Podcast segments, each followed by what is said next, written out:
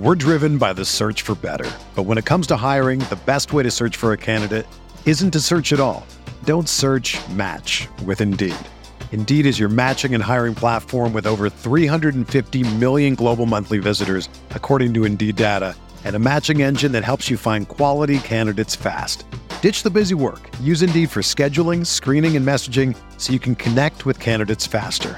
Leveraging over 140 million qualifications and preferences every day, Indeed's matching engine is constantly learning from your preferences, so the more you use Indeed, the better it gets. Join more than 3.5 million businesses worldwide that use Indeed to hire great talent fast. And listeners of this show will get a $75 sponsored job credit to get your jobs more visibility at Indeed.com slash BlueWire. Just go to Indeed.com slash BlueWire right now and support our show by saying that you heard about Indeed on this podcast. That's Indeed.com slash BlueWire. Terms and conditions apply. Need to hire? You need Indeed.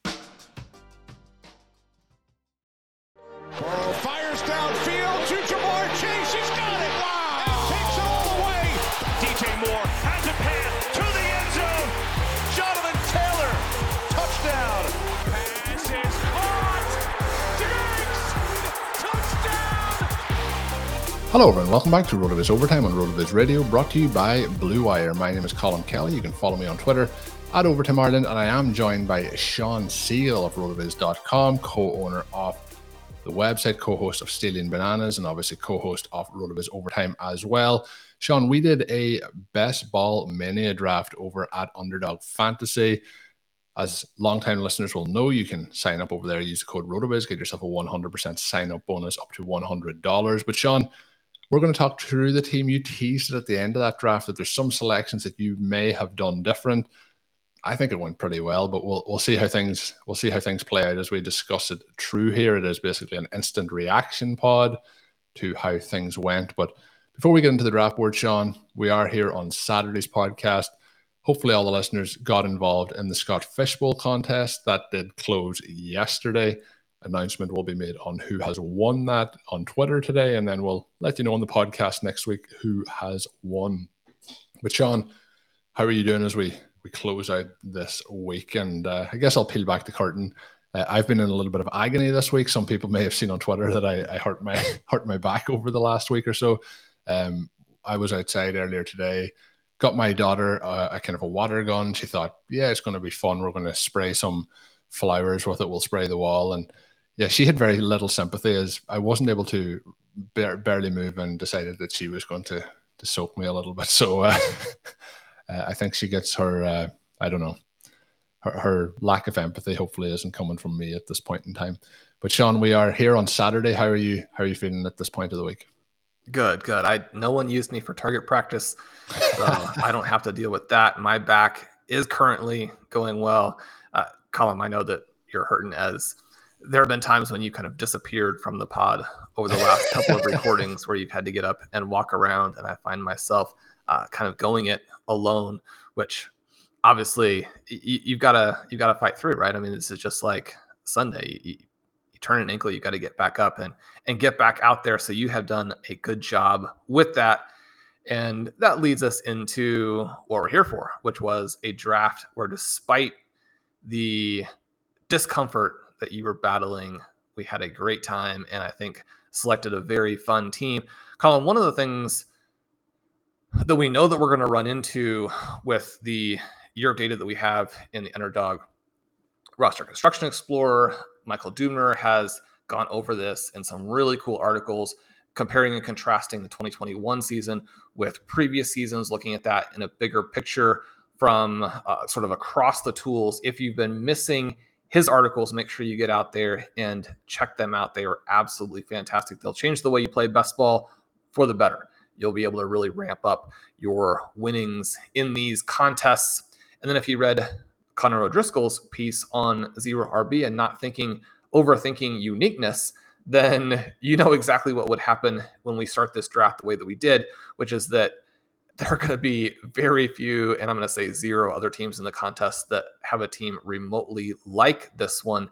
His article looking at how you build zero RB teams pointed out that you're unlikely to be duplicated or to have a lot of similarities if you just go through and select your zero RB team in the very straightforward way that you should select it. You don't need to then uh, do crazy things to get different. Now, we did some crazy things in this draft, but they weren't explicitly to uh, be different. We just wanted to take some of the values that we felt were out there on the board.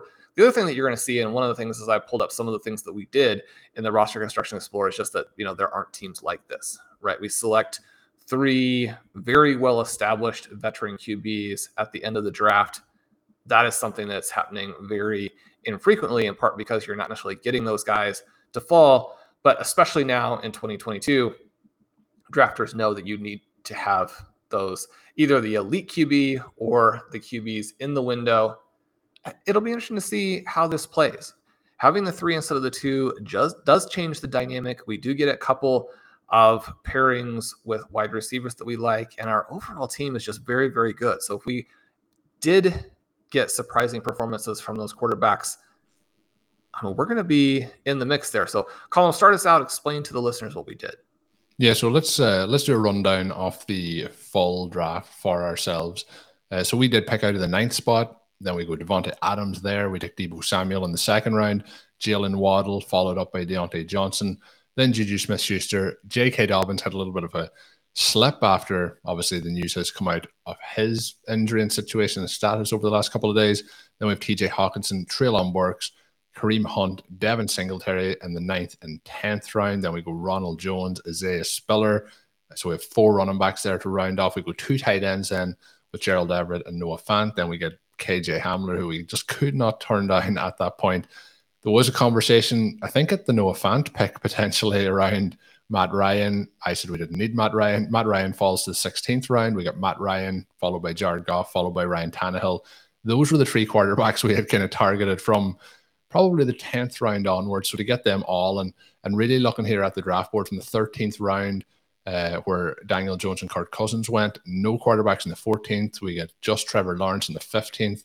Then we get we took Matt Ryan in the 16th. There's three quarterbacks in the 17th, and Carson Wentz, Zach Wilson, and Jared Goff.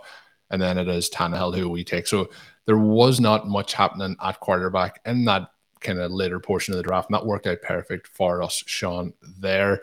Looking through it then, I think the overall build with the depth that we have with the three tight ends that we have taken in Everett, Fant, and Hockenson, then we pretty much got four of our ideal zero RB candidates, but we also took J.K. Dobbins, who was in the sixth round, and then we got those quarterbacks. So the weakness of this team is going to be quarterback. But the other thing to mention is two of those quarterbacks lead to stacks then with some of our other players in TJ Hockenson um, and Treylon Burks. Um, so we we also have that kind of added into it also. Shawn, first question up here. Zero RB or not zero RB, J.K. Dobbins in the sixth round?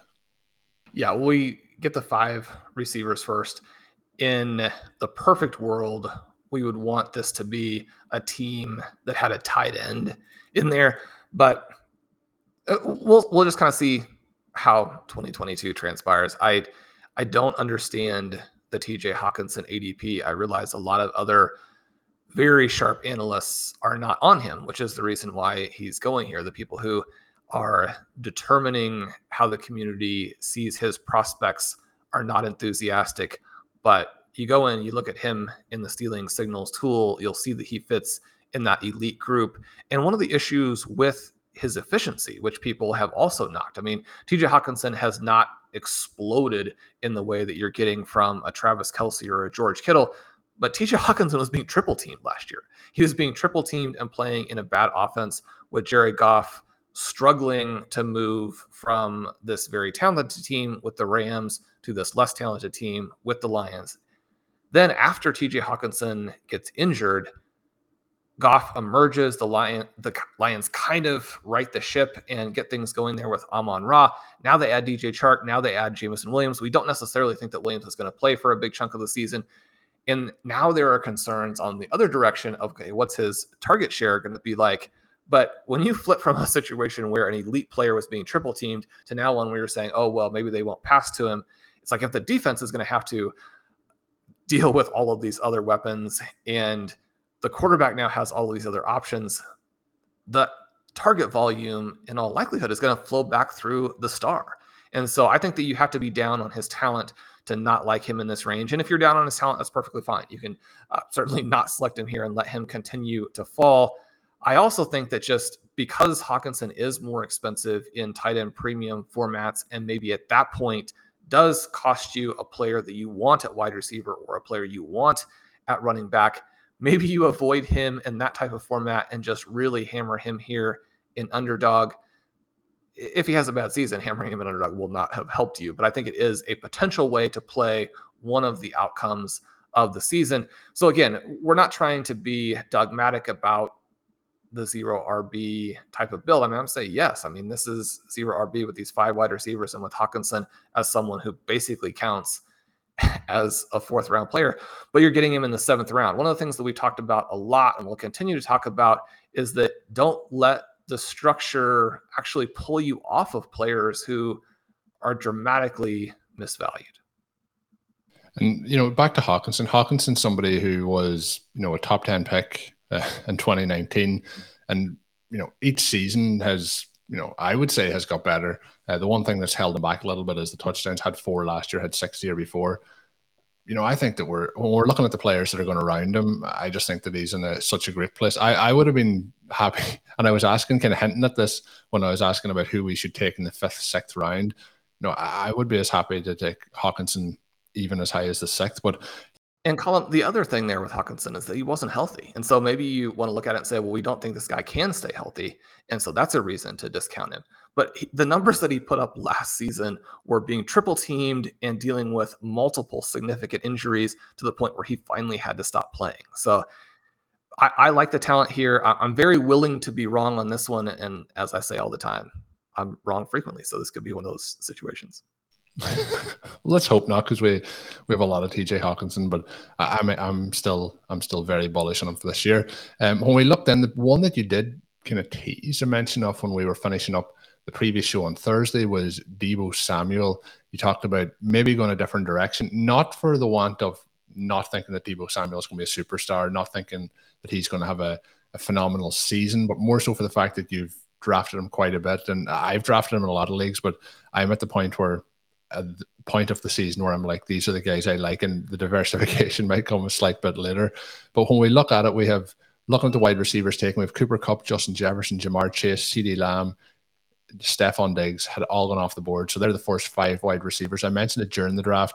CeeDee Lamb there is is an aggressive selection. Also, I just looking through that team, he has paired it up with Ezekiel Elliott in the third round, which is also, in my opinion, an aggressive selection, and then Dak Prescott in the seventh round. So obviously in on the Cowboys in this build, particularly that was the team in the sixth slot. But when we looked in, that that means that Adams gets pushed to us. Realistically, Shawn, at that point of the draft, I thought Lamb was probably going to be the available option for us. But wide receivers do go off the board early in this draft, and we still get Adams. And then between that selection, it goes Travis Kelce, Joe Mixon, D'Andre Swift, Najee Harris, Mike Evans, Derrick Henry. Derrick Henry pushed down quite a bit there. The team drafting 10th gets him in the second round. Then we have our pick of Deebo Samuel. So I think when we get the selection of Adams, I had concerns that we're not going to get Deebo back to us at that point. Mike Evans went ahead of him in this draft. And then the guys that we really do like at the back end of the round being AJ Brown, Tee Higgins, and possibly Tyreek Hill. So looking at that, the player that you did ask about you were going to, I think you were going to mention Dalvin Cook at that point. You had Derrick Henry and the Q as a possible option, and then Saquon Barkley as somebody who continues to creep up draft board. So when you mentioned on the Thursday show about maybe going a different way for Deebo Samuel, I was very interested to see, first of all, who the other options for you would be there at that fourth pick of the second round. And then after that, we'll dive into maybe how the rest of the draft would have played out had we made that choice. Yeah, I was going to make a pitch for Derrick Henry. I know that you wanted to draft a zero RB team. We would have had an anchor RB team here with Henry. That would have given us a lot of flexibility to take some of the wide receivers we like late. We didn't end up needing to do that. I love the build that we have, but I don't understand Derrick Henry's ADP. Is the potential for last season to kind of be the end of his run? Yeah, but unlike someone like Ezekiel Elliott, who was playing poorly while he was playing, Derrick Henry was absolutely fantastic. And you're talking about a half PPR format here that's absolutely perfect for him if not for that injury, I mean, he'd be he'd be in the first three picks, right? He would have to be based on what his be. scoring profile is. So to have him in the second round, I mean, I think I, I we could have made it a good argument for him at the ninth overall pick. I don't understand Joe Mixon going ahead of him. I think that's absolutely crazy. The the thing with Mixon is you're basically counting on this Bengals offense being unbelievably explosive. And then if you're in the finals, and we saw that Joe Mixon played a- an outsized role in underdog last season, which you know that's going to push him up because drafters are going to really chase the specific scenario that happened last year, even though it's last year's scenario. But with Joe Mixon, you're basically gambling on the idea that in key games, Joe Mixon is going to have a two or three touchdown explosion because the Bengals score so many points. But Joe Mixon is is just a guy, and he doesn't have eh, anything like the talent or even the scoring profile to be selected in this range. Najee Harris, with some of the things that we're hearing out of Pittsburgh, with how they are going to try and reduce his workload, which they should. But once you reduce his workload within the context of that offense, then he doesn't have the scoring profile that you need. Or the efficiency. Right. And so now you're looking at Dalvin Cook, Saquon Barkley, Leonard Fournette, even though, I mean, he's not our guy. I think those picks make more sense. I, I don't have a good read on the potential problems for Cook or for Alvin Kamara. We know that one of the things that happened in this draft is that after that original burst of enthusiasm when the criminal cases against Deshaun Watson were dismissed, now what's currently happening with Watson has pushed him all the way to the end. He's not someone that we're looking to draft. He's not on our board. But I think that if he were, then when we're picking quarterbacks there in the 16th, 17th, 18th rounds, he would have to be someone you look at a little bit. I do expect him to miss the season, though. I think that a little bit of concerns about things that could happen with Cook and Kamara are obviously pushing them down. Drafters are reluctant to kind of lean into those problems, especially after those players drop down in terms of efficiency, in terms of the running back position. And when Ben and I profiled this on our running back preview edition of Stealing Bananas, we talked about the fact that Cook and Kamara both collapsed from an efficiency perspective last year. Now, a lot of listeners are going to say, well, that's fine, but efficiency does bounce around, and it does. But it also is at least a minor red flag for running backs who are getting to the point in the career trajectory that Cook and Kamara are at. And so you have to be aware of that. But Cook and the potential for him as likely still an elite back in this Minnesota offense It'll be very different. And it seems like very dynamic. To have put him in here at the 204, I think would have been an interesting choice. You know, we hate to contribute too much to Barkley's ADP rise. I one of the things that I mentioned early in the offseason is that I was doing a lot of hyper fragile builds because I didn't think there was any way that Barkley and ETN and Hall and Dobbins could continue to be as inexpensive as they were. One of the things that we've seen now is that Dobbins obviously is dropping further as injury concerns continue to rise, but Barkley and ETN are going up very, very quickly. So I'm glad that I have some teams that were heavy on them with that mix early on. I, I almost think there's no position that is too high for Barkley once Stefon Diggs and Davante Adams are off the board. Once those two receivers are off the board, then I think it's almost anybody's ball game where you go next. I mean, we're talking about Mike Evans being drafted at 201, and, and Mike Evans has been, I mean, at the 202, and he's a player who has not got a profile anything close to that over the last two or three years. So we'll see how it turns out. I wouldn't be surprised if a Brady to Evans combination works, but I think that you have to be aware of all of the different things that would have to happen. You have to be aware of, you know, what are the chances that he outperforms that. It, it could be very much a situation like we saw last year with Cooper Kupp, where a player who'd been a consistent fourth and fifth round draft pick suddenly becomes the greatest fantasy player, more or less, in history you're almost making that bet when you're selecting him this early. We're driven by the search for better. But when it comes to hiring, the best way to search for a candidate isn't to search at all. Don't search match with Indeed. Indeed is your matching and hiring platform with over 350 million global monthly visitors, according to Indeed data, and a matching engine that helps you find quality candidates fast. Ditch the busy work. Use Indeed for scheduling, screening, and messaging so you can connect with candidates faster. Leveraging over 140 million qualifications and preferences every day, Indeed's matching engine is constantly learning from your preferences, so the more you use Indeed, the better it gets. Join more than 3.5 million businesses worldwide that use Indeed to hire great talent fast. And listeners of this show will get a $75 sponsored job credit to get your jobs more visibility at Indeed.com slash BlueWire. Just go to Indeed.com slash BlueWire right now and support our show by saying that you heard about Indeed on this podcast. That's Indeed.com slash BlueWire. Terms and conditions apply. Need to hire? You need Indeed. I think it's interesting too, obviously, with the news of Rob Gronkowski announcing his, I guess we'll use quotation marks, but retirement. Uh, we'll see how long it lasts. Hopefully, well, not hopefully, but uh, maybe it'll be longer than what Tom Brady's was this offseason. We may see Gronk back at some point, maybe, but uh, Mike Evans moving up, and obviously the Chris Godwin injury, um, very, very pushed up. But what I was going to touch on, we'll go to our team first, then I'm going to ask some questions about some of the other teams because I think there is some points where people have really either gone for their players or you know pushed a, maybe a little bit too high to, to get some of the guys that they have got. Maybe evans is an example of that. But if we had have went with one of those running backs let's say we get Derrick henry let's say we get uh, Saquon Barkley at that point j.k dobbins falls to us in the sixth at that point. Is he still the player you're drafting there?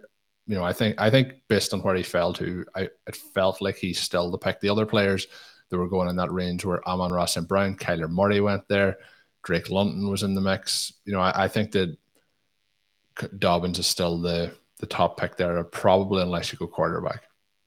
Yeah, I think one of the things that you can do is within the context of the rest of the players that we got, you could potentially swap him out for Amon-Ra St. Brown, Kyler Murray, Drake London. Amon Ra and London, especially, are very compelling picks right in that range. Darnell Mooney, if he falls one more spot to us, and then you can go with Justin Fields. And I think we would have prioritized Fields over Ronald Jones in the 11th round, where we made the Jones selection.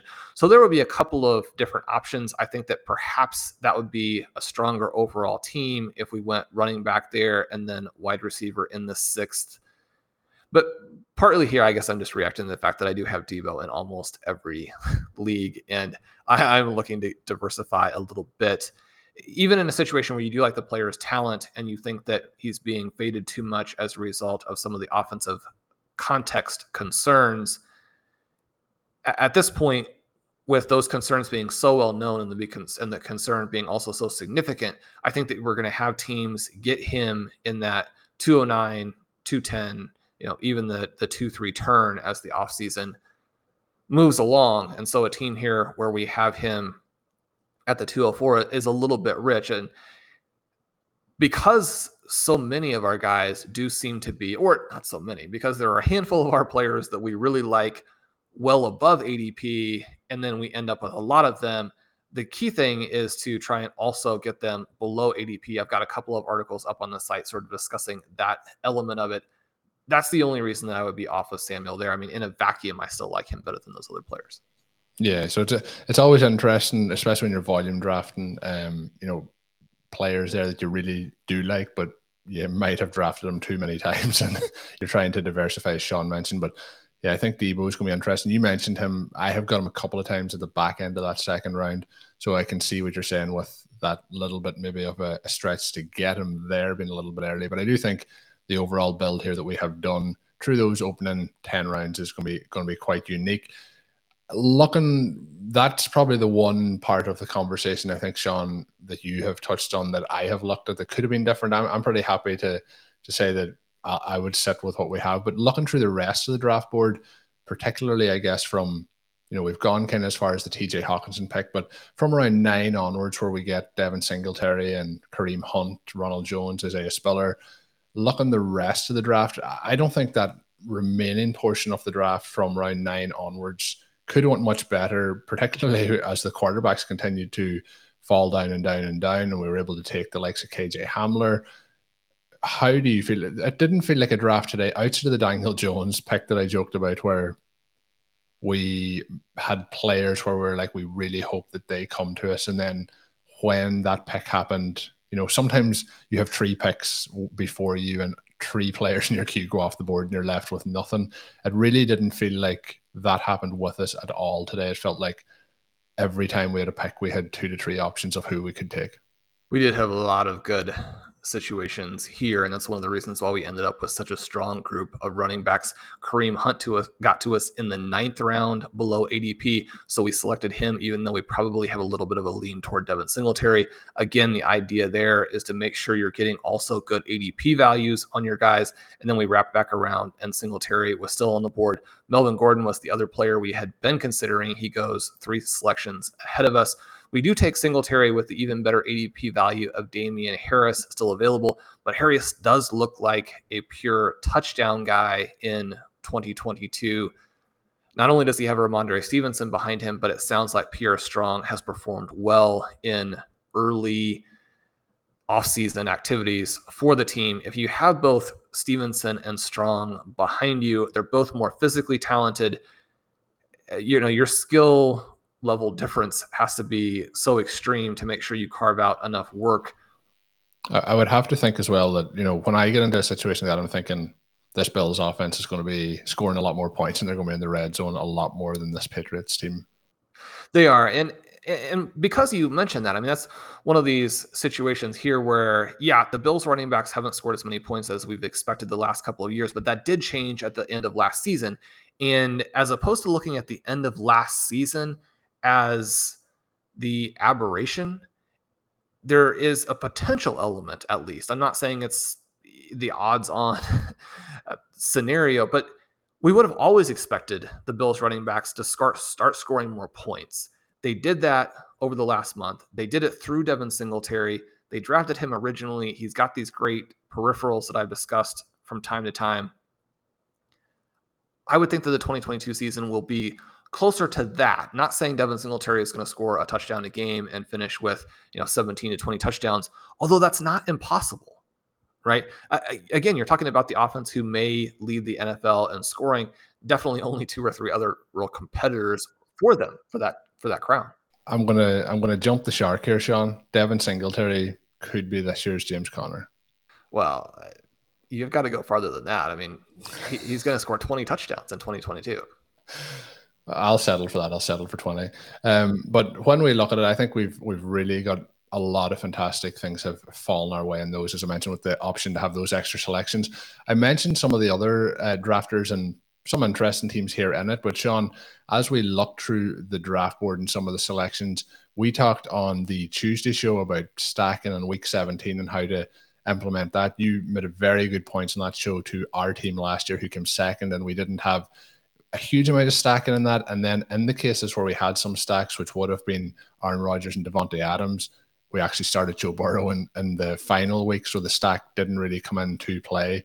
Um, when we look at some of these rosters, I mentioned the team earlier with the Dallas Cowboys, um, a lot of guys in there in Team Five, but looking through some of the other rosters, then where I think that maybe a little bit forced into getting those stacks put together. So we do have situations where in the third and fourth round, um, and again, these aren't call outs to these picks being bad, you know, but we have Mike Mike Williams and Justin Herbert. Mike Williams did go one pick before our selection, and that and this isn't bad blood because they picked Mike Williams on the Sean. This is a, a case where getting those stacks, I think sometimes people are really pushing to get them. We have uh, Travis Kelce, Patrick Mahomes is another one that goes early, and we talked about the cost of trying to implement those in and trying to push those players in.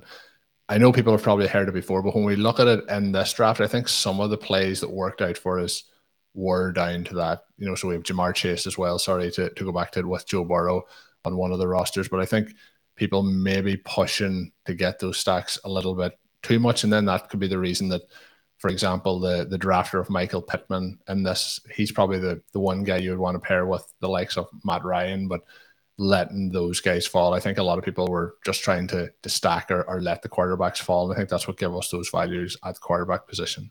Well, it is interesting because the Pittman drafter got both of our main quarterbacks that we were looking at. And we, we ended up with Matt Ryan at the very end, which was in no way trying to snag the the Pittman QB away from him, but just the way that it worked out. You mentioned how teams can sometimes be pushing too hard to get those stacks. One of the things here with the Williams Herbert stack is that Williams actually fell well below where he's been going. And so that once you get that great value on him, it becomes a little bit more compelling to put in with Herbert. You're not going to get Herbert coming back at the end of round five. And so taking him in round four, especially if you had that as a tier break. We selected Diontae Johnson with the pick right ahead. I have a massive tier break after that. When you go down to McLaurin, Jeudy, Allen Robinson, Metcalf, Brandin Cooks as the next wide receivers going, it's very easy to see why a drafter would simply say, yeah, th- those guys don't interest me. James Conner was the other player we were kind of looking at there. I mean, Conner has some dead zone running back elements to him. I think that in some ways there's the potential to chase what he did last season too much. But there's also this element where if you're t- trying to look at some running backs who have both pluses and minuses, who have had two seasons really at this level, but also have done some things in their career that have gotten them off of their first team onto a second team. Uh, in Fournette's case, almost off of his second team. When you look at Fournette in the late second and then Conner in the mid to late fourth, I mean, you're getting a two round discount on what is probably a very similar type of profile.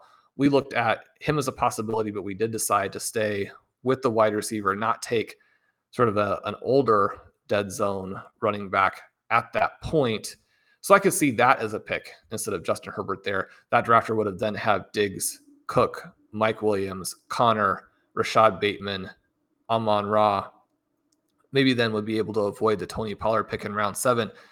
That's one that I, mean, I, I love Tony Pollard. I think that he's going to have a very good season. It seems likely that the split with Elliott will be more than it was even last year. And at the same time, we've seen, I mean, even if Elliott gets hurt, we're now into the situation contract wise where every year we get closer to the point where the Cowboys are going to feel like they've kind of destroyed this contract situation less by actually just pulling the plug and going to Pollard.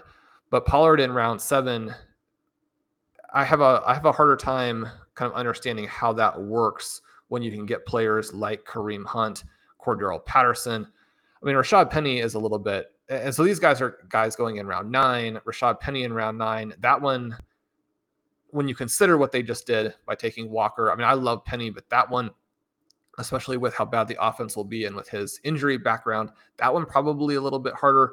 But then you have Melvin Gordon in round 10. I mean, Melvin Gordon in round 10 is probably at least as good a bet as Tony Pollard in round seven because if Javonte Williams gets injured, Melvin Gordon probably the workhorse. If Ezekiel Elliott gets injured, I mean Tony Pollard's going to play, but he's not going to be a full time guy, and so you still don't have necessarily this expected points profile that you need to absolutely destroy the tournament.